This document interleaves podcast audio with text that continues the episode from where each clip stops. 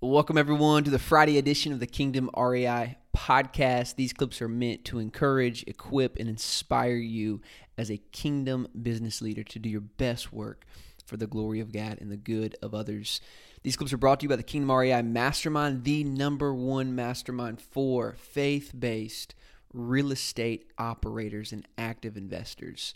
If you're serious about growing and scaling your business, but you don't want to have to sacrifice your faith or your family in order to do so, this is the community for you. Join now over 40 other real estate professionals and active investors who are part of the Kingdom REI Mastermind. You can learn more and apply online at oneconnectionaway.com. Enjoy the show.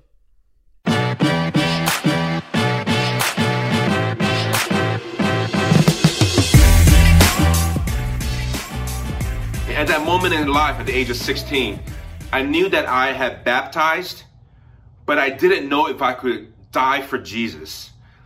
And I feel like that question is not being shared or encouraged in our churches today. Well, anyways, at the age of 16, I was asked that question.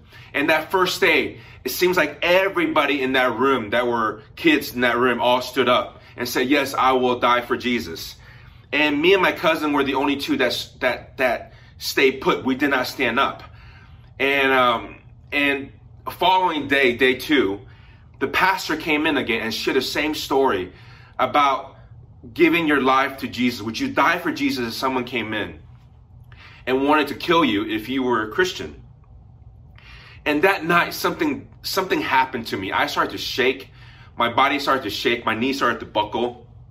And I knew that I wanted to die for Jesus, but I was just so scared about what that looked like.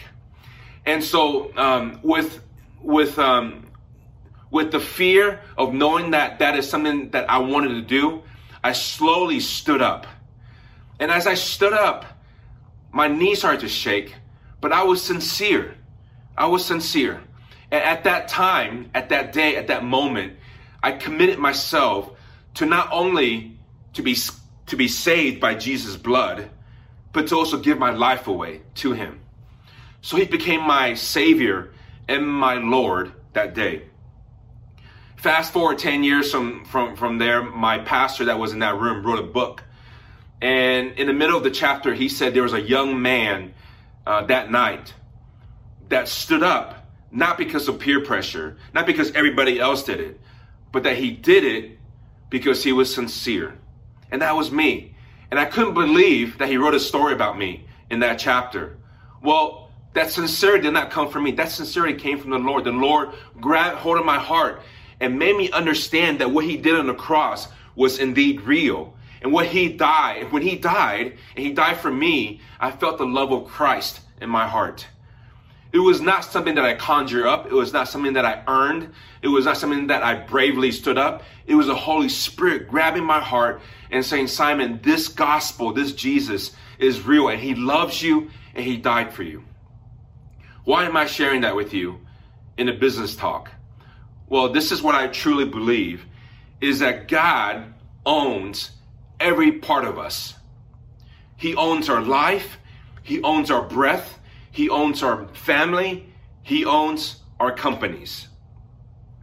And when we give our life to the Lordship of Christ, when He becomes Lord of our life, He owns 100% of it. Now, this might be a common sense to many of us that grew up in a church, but maybe it's not. I had to talk uh, to a brother recently. He's a CEO of a, of a large company here in Houston. And I shared with him about our giving and about how we donate 50% of our profit away. And he said, I never thought about that. In fact, I just sat in a sermon in my church last Sunday where the pastor told us that you could tithe 10% to a church and you could do whatever you want with that 90%. And I shared with that brother, where is that in the Bible that tells us that we could spend whatever we want with the God with, with the money that God has given us. There, there is nowhere in the Bible that says that. God says that He owns everything, the land and the sea and our own life. Scripture even reminds us that if we don't deny ourselves daily, we cannot be His disciple. It's the dying of self And um, there's a famous phrase that my pastor at my church often says. He says, 99% surrender is not surrender. 99% surrender is not surrender. What, what does that mean? That means we think that we could surrender what we're comfortable with, but we could keep that 1% that we're not comfortable with and thinking that is okay. Well, that is not surrender. When God has called, when, when God is calling us to live for Him, He wants 100% of surrender. One of the questions that I get asked a lot is, Simon, that must be so hard for you guys to donate 50% of the profit away. And I say it's not. Because everything belongs to the Lord. I get to keep 50% of it. I get to keep that money to donate it to our employees in our company, to give them pay raises, to improve our company with that money. God, I get to keep 50%. So when you surrender your heart, that part of it becomes so, so easy. So before we talk about company, before we talk about kingdomship, before we talk about um, uh, doing God's work, we must have this foundational truth in that Jesus must be Savior and Lord, and He must completely own every part of our lives. And if you have not done that, I challenge you to get on your knees and ask Him for strength to do this because we cannot do it on our own. We can simply surrender, and He will do the rest in us and through us.